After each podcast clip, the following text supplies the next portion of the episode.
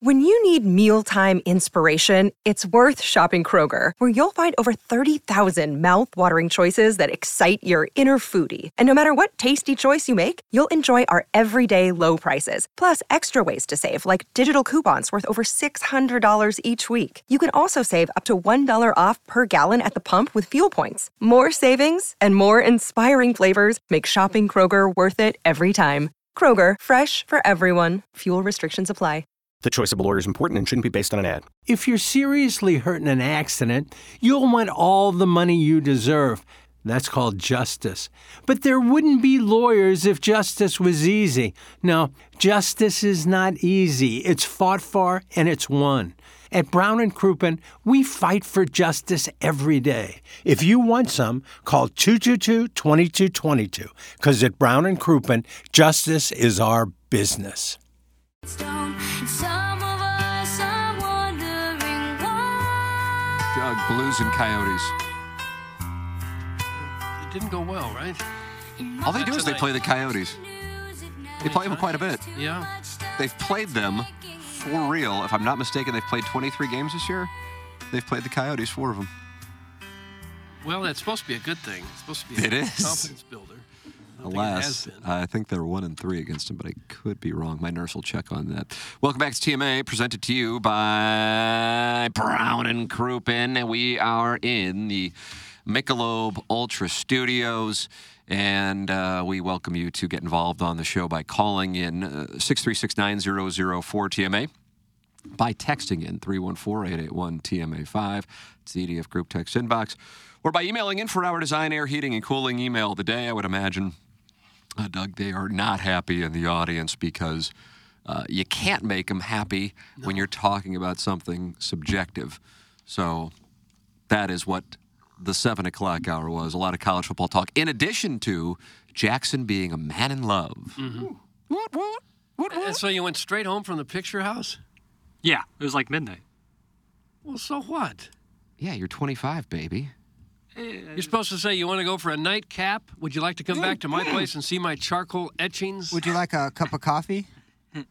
Listen, I got the feel that that was over and that was it. Oh. Because of the movie was so bad? No, it was just, it was midnight, and I don't know, like bars close at 1. Like I don't know where we're supposed to go. Huh? Okay. Well, Rick kind of went back into his shell there, didn't he? He did. Well, and I drove. I'm not going to have many more drinks. No. I wouldn't be responsible. Of no. Me. But you only drove there. You said you were going to meet her at the restaurant. Bill. Correct. So she parked at Chevy's, and you saw her in the small lot there? Yeah. Yeah. Restaurant. So you took both cars to the movie house? No, I drove to the movies. Oh, so you bonded in the restaurant, and you said, I'll drive to the picture house. Yep. Huh. Yep. Well, things are really starting to go in the right direction. Yeah. So then you had to bring her back to Circle 7. Correct. And then she went to Chevy's. For a nightcap. Margarita. Is she going to be at the TMA year-end awards at Hot Shots in Webster Groves a week from Thursday? I don't know. Wow, the fact that it's an even I don't know. God, it didn't sound good. Probably not. Well, just because, I don't know, that's... It won't even be 2 weeks. Yeah, that's what I'm saying. That's like, I don't know. Well, if you're going to get serious, you don't know, is after one day. But say you get serious with this girl. I mean, you want her to know what you do for a living and kind of what goes on in the show, don't you? Never, ever do that, Jackson. I assure you, it's a bad move. That's like a... Why Madison goes? Well, yeah, but she... She's been... You've been together. Yeah, I made her do that right at the jump. Just to get it over with. It was like, yeah, sink or swim style. Mm-hmm. Yeah, so you think Jackson went to two. Well, this is what I do for a living. This is what we talk about on the show. So if you like me, you're going to have to like what I do for a living. May I join you? One of the better ones. Are you saying, if I hear you right, she will not come Thursday night because she will go exclusively to Chevy's and not to Hot Shots? I don't know. I doubt I'll extend the invite just because I don't want to put her through something like that. Yeah. Not because it's not going to be a lovely time. It absolutely is. But you know all the walruses would come up and make stupid comments. Yeah, the listeners are the X factor. Little that. Heavy is what it just wouldn't. Would it say. It wouldn't be wise. I don't think. No, it wouldn't be wise. Yeah. But maybe down the road. Yeah, maybe. Oh, how about that? You're getting an offer here. Uh-huh. Pale, olive, and oak, and it's on me. And then she can watch my wife peg you. Huh. That's from the Recovering Alcoholic. So you get dinner, but then you also get the strap. Dinner and a show. Sounds great. It's an icebreaker. Dinner and a strap. Don't do it, Burke. Maddie almost broke up with me after I forced her to go to last year's year-end awards, and we had been dating for 5 years at that point. That's from Sweet, Sweet Kai. Yeah, Sweet Kai was there last year with his lovely lady. And she's lesbianic. No, she had a lesbianic offer come to her. God, I need one of those. And that's when she almost dropped him? No. No. This is why you don't bring people to those things. No, you don't. The Midwestern's a 3 a.m. bar. Buckle up, Virgin. That's from Pony Danza. I don't know what you want me to do. That was just not on the table. We were going out afterwards. Do not do this, Jackson. Don't blow your one chance at having intercourse. Don't do it. That's from Shrimply Pibbles. Okay. Well, you can't compare what Jackson does compared to listeners bringing their wives. It's a little different. Jackson's part of the show, and that's what he does. Listeners don't have to go to these things. No. And when you do and make fools of yourself, and you see what the other listeners are, that's what you're compared to. One listener compared to the other listeners. Jackson isn't compared to listeners. Thanks, Higgs. Yeah. Maybe I'll throw it out there and just feel it out, but I would be surprised if that happens. Yeah. I'm convinced that Little Lord Picture House was sporting a beret on that first date. That's from a new bowl eligible. Little Lord Picture House? No beret. You can't cover this lettuce, bro. And maybe a megaphone to make him look like a 1920s film director. Yeah, the big boots up to the hips. What was that? Little Lord Picture House? Little Lord Picture House. That'll be a new text-in name. Hey, Jackson, how did the dyeing of your peach fuzz mustache go? That's from Big Tough. Didn't do it. Did you shave that thing before the date? Oh, yeah. You did? Okay. Yeah, I took her down. There was no reason to keep the mustache. That'll be a bold play on my part. Now, women bleach their mustaches. I don't know if men do. Women bleach their mustaches? Yeah, hide it. Oh, what in the hell? Why don't you just shave it? And then it comes back furrier. It doesn't. That's such a wives' tale. You think suddenly you grow new follicles because you shaved the other one? I don't know. Ask them. There's female listeners out there. Do you ever bleach your upper lip? What color would you bleach it? White, so you hide it. But no, people's skin isn't white. Women text in. It's always good to put a bunch of bleach right by the mouth. Who bleaches their upper lip? I wouldn't think anyone I just think women do that when they have a mustache. They might wax it. They bleach it. Wax or shave it. I don't think women shave their mustache. If hair came back thicker if you shaved it, no one would ever go bald, right? That's right. I'd be sitting here with a full head of hair right now. Right. Thick, too. Well, I think your whiskers are different than your head. Think about that, Doug. Yeah, they're tufts. Wisps. Doug, the winter meetings are underway, and they are underway in Nashville, Tennessee. What will the Cardinals be doing this week? Any expectations? Plug, you just. I heard you chuckle. These aren't even. The winter meetings are vacations, right? For these owners, they kind of peacock around, play 18, have a couple cigars in the lounge. I don't think the owners are there. Not in Nashville. GMs probably do, but if they go to Miami or someplace like Nashville, they can't play golf this time of year. Only thing I'm really excited about is after the winter meetings, Yamamoto. That isn't the sweepstakes starting after the winter meetings? Wasn't that what him and his agent? That's what the talk has been, Plowhawk, from his agent, that they would wait until after the winter meetings, I think in part perhaps to see the Otani market, but maybe not. Doug, you think Otani will go in the next 3 days? Chicago. Do I think he will go in 3 days? That he will go in that time frame. That he will be signed at the winter meetings. I'd say probably not. Don't think so. Really, it just seems like it usually takes longer than that because he'll want offers to come in from as many teams. Juan Soto's a different team. I bet that one. I would bet that one. Yeah. What about Cease, Bieber, and Glass now? Probably. There's always some trades. You know, I heard Mazaluk saying that they're kind of looking for a long reliever. Ooh. And maybe a closer and possibly another starter. What the Cardinal version of a long reliever? Isn't that someone who has to pitch every single night? Every night. Isn't that, I'm just thinking a guy that you're going to have his arm like a noodle in September, just limping into the 85th win of the season. Go make a trade, get another starting pitcher, and put Matson as your long reliever. Katie Woo writes the following. Woo, woo, woo. Kenny Woo. Katie. Oh, Katie. Okay. Just because the Cardinals have identified relief pitching as their next avenue doesn't mean they will rule out upgrading the rotation if opportunities align. Their rotation of Gray, Gibson, Lynn, Michaelis, and Matz has a surefire veteran presence, but there is a valid argument to be made that if St. Louis is serious about competing in October, it would benefit from adding one more upper-tier starter. If Mozeliak does decide to acquire another starter, it won't come via free agency. The Cardinals were never suitors for Blake Snell, and though they had interest in Yamamoto, that door appears to be closed as well. It was unlikely St. Louis would have ever matched what should be a hefty price tag for Yamamoto, especially when considering it needed to add starting pitching in bulk. Yamamoto's cost would have pushed the Cardinals past its self-imposed payroll limit, and that's without factoring the aforementioned bullpen needs.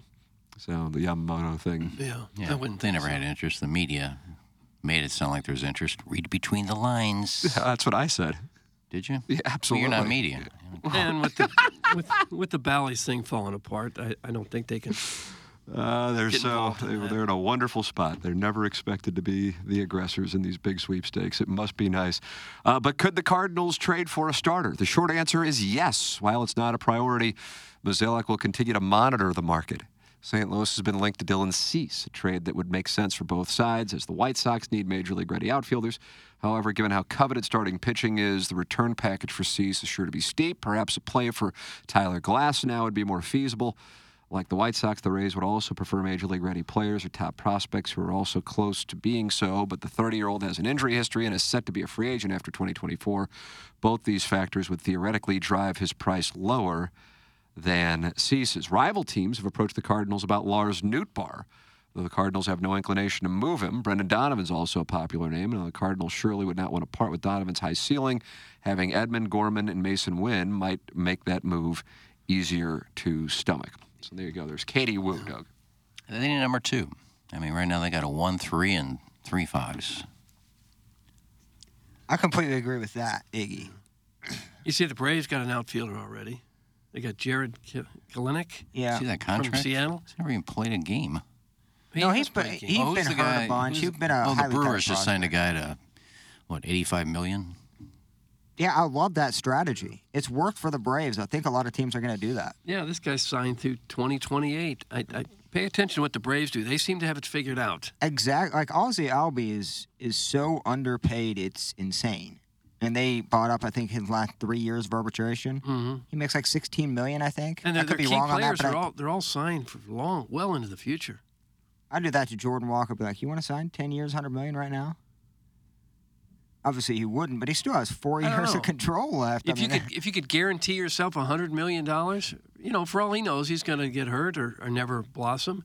That's not a new strategy. Teams have done that in the past. Oh, for sure. Jaime Garcia, Paul DeYoung, Albert Pujols. Paul DeYoung is definitely one that comes to mind. We were at spring training during the press conference there when they announced DeYoung's extension. But if you're a guy like Walker, and right now you're making $550,000, $600,000, and they're going to say, how would you like $10 million right now and $10 million a year for 10 years, that'd be hard to turn down. Well, they may give him a signing, but they may give him $25 million as a signing bonus.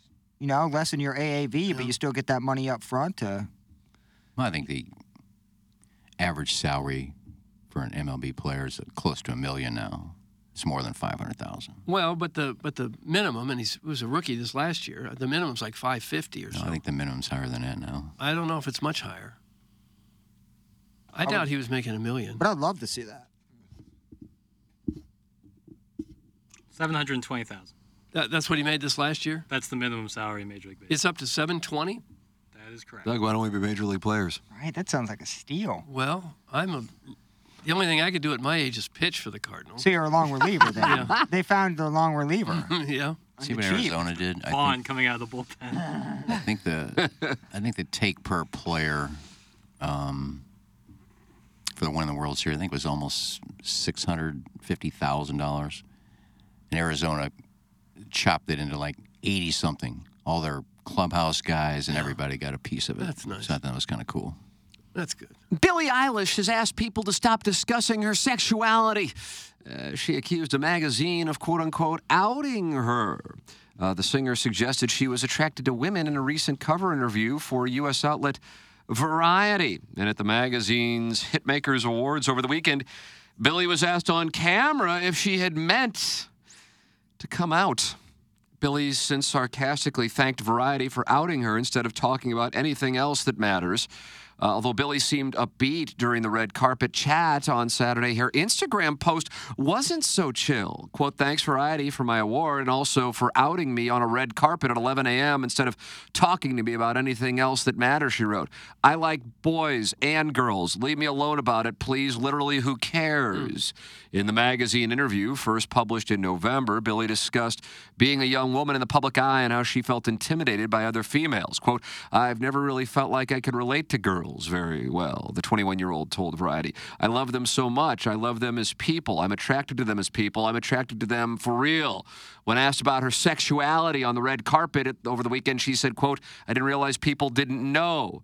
But she also said she didn't really believe in the concept of, quote, coming out and the idea that people should have to reveal their sexuality.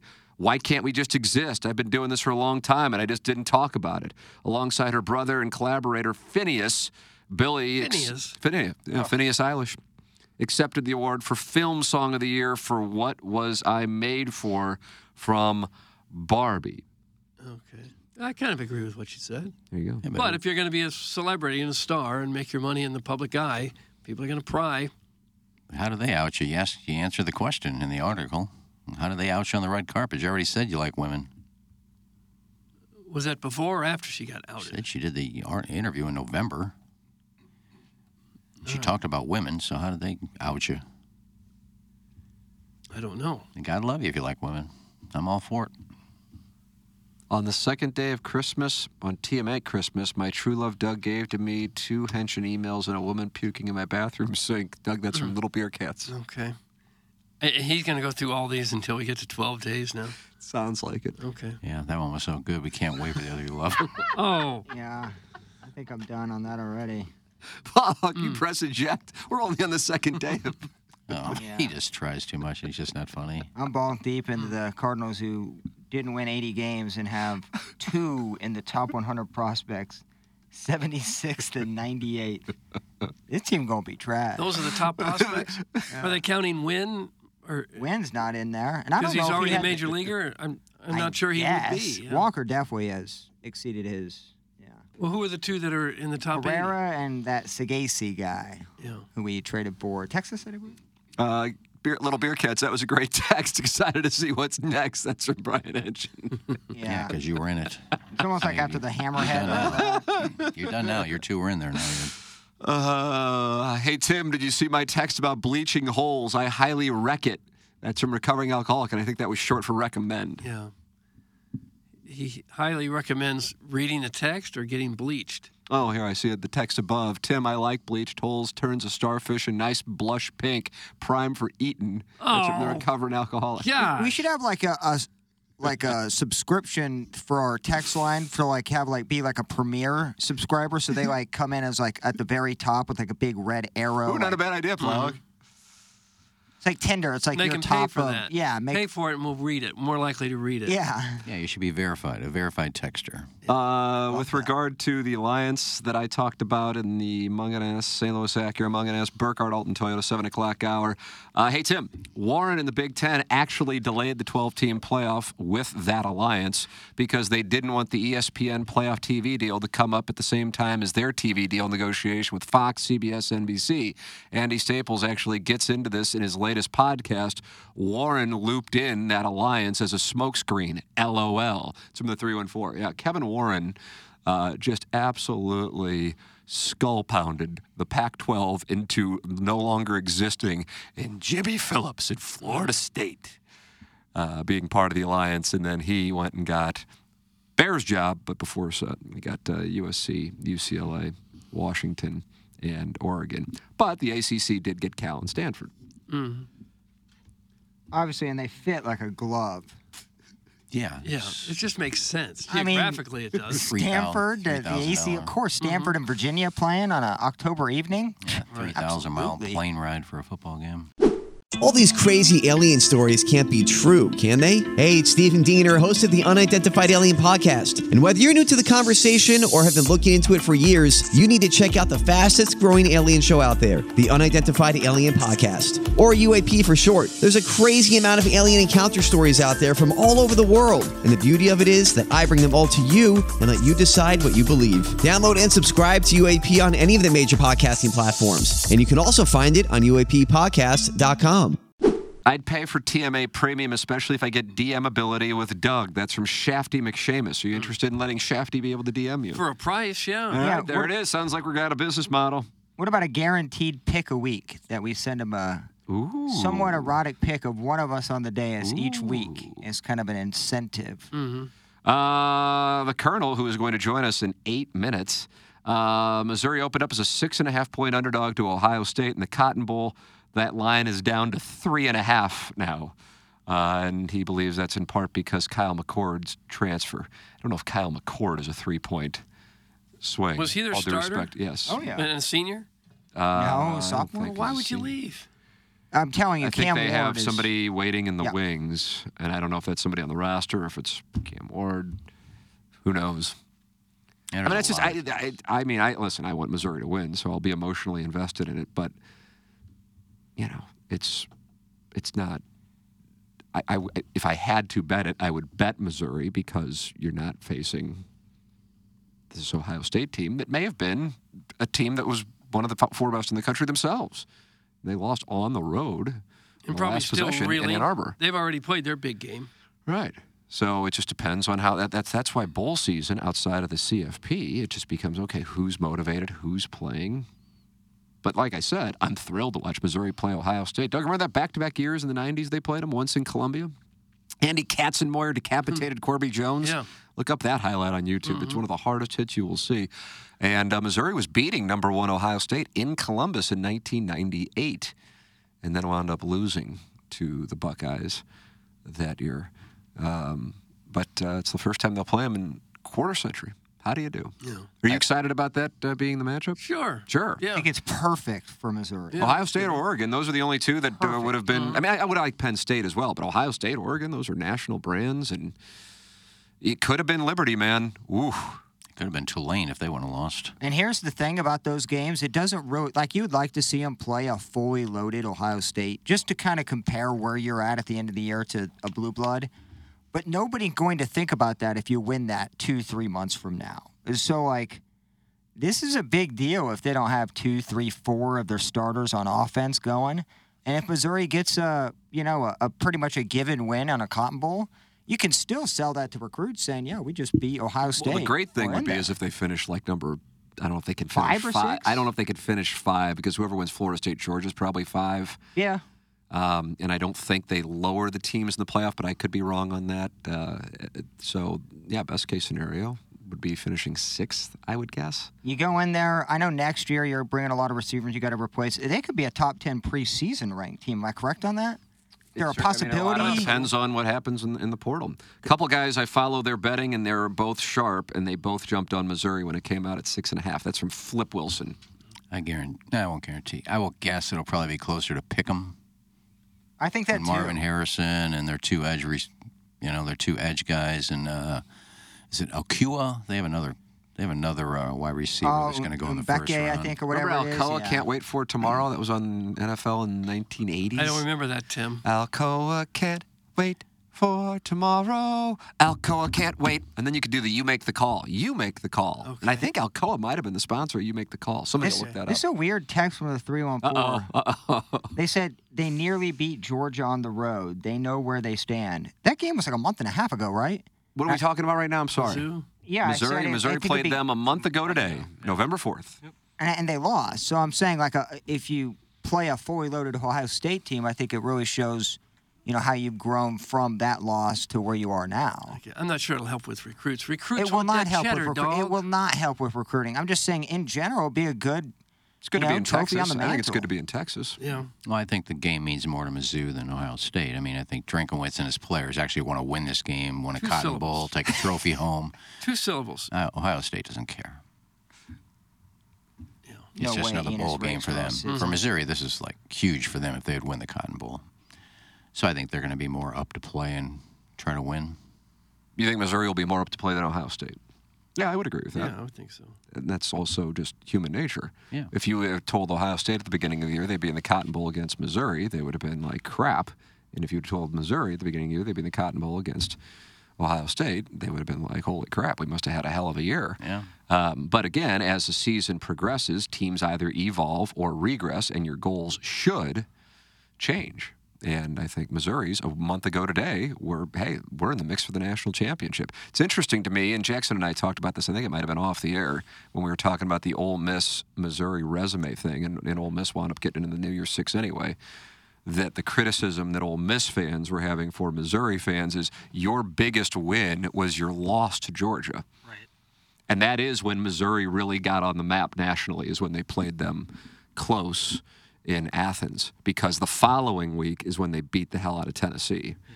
Yeah. Had that been in a different order, like the Florida game, for example, that would have been a different set of circumstances. But because they hung with Georgia as a whatever they were, 12 or 13, and I think the opinion of Georgia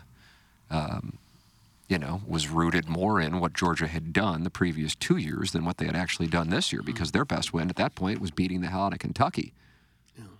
And I guess when it's all said and done, Georgia's probably biggest win was beating Missouri, from a ranking standpoint, it was. Yeah. I mean, how about them? They go from number one, they're just out, and they lose by 3. Yeah, that stretch where they beat Missouri, Ole Miss, and Tennessee. Like, you can just put... But by the time they got to Tennessee was tarnished because of the 36-7 against Missouri. 100%. Yeah, but the I guess that run right there is when it was like, okay, Georgia is Georgia, because up until that point they had some close calls and some mess arounds in the first half. Missouri had a very close call against a mediocre Florida team at home. Needed a miracle to win that. The one that was the biggest close call of them all was Middle Tennessee. I mean, that's inexplicable to me. But those things will happen. Yeah. I don't know if there is a team who's in that thing that didn't have to fight for its life at one point. Michigan, Maryland. I mean, it's easily forgotten, but if you were watching that day, Maryland was in a spot to beat them. Todd Reesing, who is not necessarily a Missouri fan, says almost beat them with Georgia's backup quarterback. I don't know what that means. Carson Beck played that. Yeah, he did. Yeah. And he's a really good player. So I don't know. So he's not a verified texter. Florida. Now, Florida had the backup Max Brown come in Florida, but Georgia played that entire game with Carson Beck. Didn't Carson Beck play every game? Am I missing something? I don't know what Todd Reesing. Kansas State had a quarterback banged up too, didn't they? But he played. Yeah. Even he was literally hobbling to the line. Either way, Reesing's wrong. So, what does that say about your backup when your quarterback can't even walk right and you still want him in there? That's Connor Bazelak, who got to play every game while limping everywhere. So Abrams, he did great. Yeah. Abraham. Then he threw 2 picks in like 34 seconds. It was a brief outing in Manhattan. He immediately never played again. Doug, Ohio State's 10-1-1 versus Mizzou overall. That's from the Afton Altar Boy. Okay. Not surprised about that. Not surprised at all. Yeah, those games back in the 60s really are going to matter to Drinkwitz. Drinkwitz. There's only 2 syllables in Drinkwitz. It's like I made a point on Twitter. I said, here's who I think the 4 best teams are, before they came out with the bowl. Always a good idea, because you'll be handsomely rewarded. Yeah, I had to much upside. I had to even chime in. Yeah, you did. But I said, I had Texas out, I had Alabama, and I had Georgia in there, because I said, how can you drop a team that hasn't lost a game in 3 years? You lose the SEC championship, and you go from 1 to 6. They can't drop them out of the top 4. And somebody had some stupid comment, well, if that's the case, I want Notre Dame in there, because they had a great year in 88. I mean, don't be an idiot. Yeah, come on. I mean, if you want to comment on it, but don't... Who was this guy who said that to you? I don't know.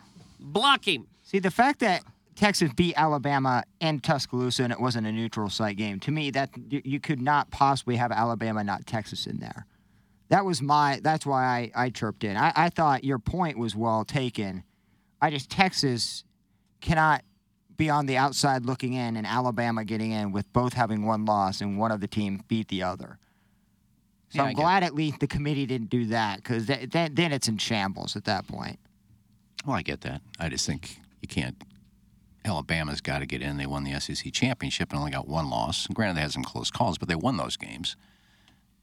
Georgia, I don't know how you lose one game and see ya.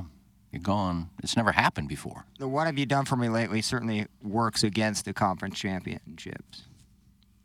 Alabama got in because of it, and Georgia didn't. Yeah, but since the CFP has started, there's never been a team that has been undefeated going into the conference championship, lost them, and dropped out of the top four. It's never happened.